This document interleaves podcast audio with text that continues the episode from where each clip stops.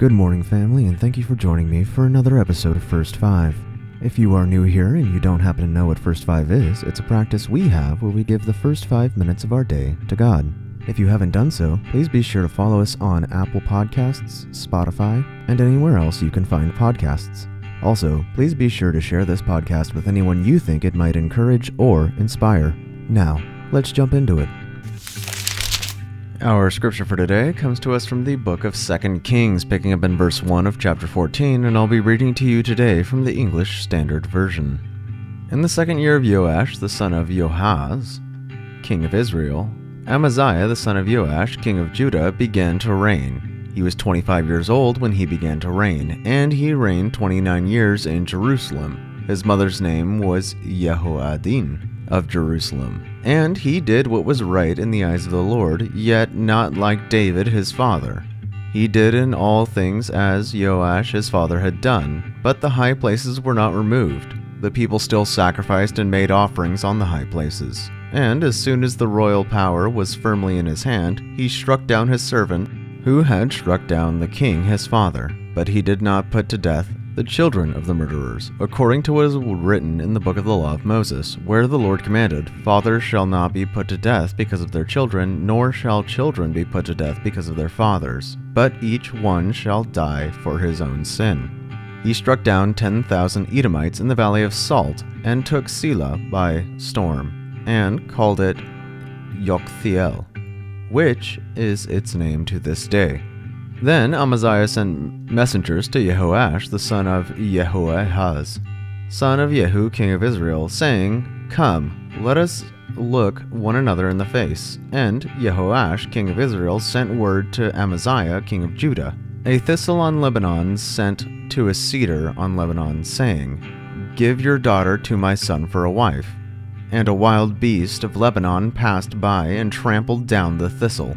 You have indeed struck down Edom and your heart has lifted you up. Be content with your glory and stay home. For why should you provoke trouble so that you fall, you and Judah with you? But Amaziah would not listen. So Jehoash, king of Israel, went up, and he and Amaziah, king of Judah, faced one another in battle at Beth Shemesh, which belongs to Judah. And Judah was defeated by Israel, and every man fled to his home. And Jehoash, king of Israel, captured Amaziah, king of Judah, the son of Jehoash, son of Ahaziah, at Beth Shemesh, and came to Jerusalem and broke down the wall of Jerusalem for four hundred cubits, from the Ephraim gate to the corner gate. And he seized all the gold and silver, and all the vessels that were found in the house of the Lord, and in the treasuries of the king's house, also hostages, and he returned to Samaria.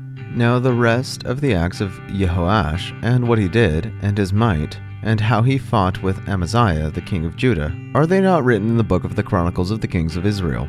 And Jehoash slept with his fathers and was buried in Samaria with the kings of Israel. And Jeroboam his son reigned in his place. Amaziah the son of Joash, king of Judah, lived fifteen years after the death of Jehoash the son of Jehoahaz, king of Israel. Now the rest of his deeds of Amaziah, are they not written in the book of the Chronicles of the Kings of Judah? And they made a conspiracy against him in Jerusalem, and he fled to Lachish. But they sent after him to Lachish and put him to death there. And they brought him on horse. And he was buried in Jerusalem with his fathers in the city of David. And all the people of Judah took Azariah, who was 16 years old, and made him king instead of his father Amaziah. He built Elath and restored it to Judah, after the king slept with his fathers. In the fifteen years of Amaziah, son the son of Joash, king of Judah, Jeroboam, the son of Joash, king of Israel, began to reign in Samaria. And he reigned for forty one years. And he did what was evil in the sight of the Lord. He did not depart from all the sins that Jeroboam, the son of Nebat, which he had made Israel to sin. He restored the border of Israel to Lebo Hamath, as far as the sea of Ar of the Arabah, according to the word of the Lord, the God of Israel, which he spoke by his servant Jonah to the son of Amittai, the prophet, who was from Gath Hepher For the Lord saw the affliction of Israel was very bitter, for there was none left, bond or free, and there was none to help Israel. But the Lord had not said that he would blot out the name of Israel from under the heaven. So he saved them by the hand of Jeroboam the son of Joash. Now, the rest of the acts of Jeroboam, and all that he did, and his might, and how he fought, and how he restored Damascus and Hamath to Judah in Israel, are they not written in the book of the Chronicles of the Kings of Israel? And Jeroboam slept with his fathers, the king of Israel, and Zechariah his son reigned in his place. Let's pray. Lord, we're so thankful that you are faithful through generations. Help us to always remember this. In Jesus' name, amen.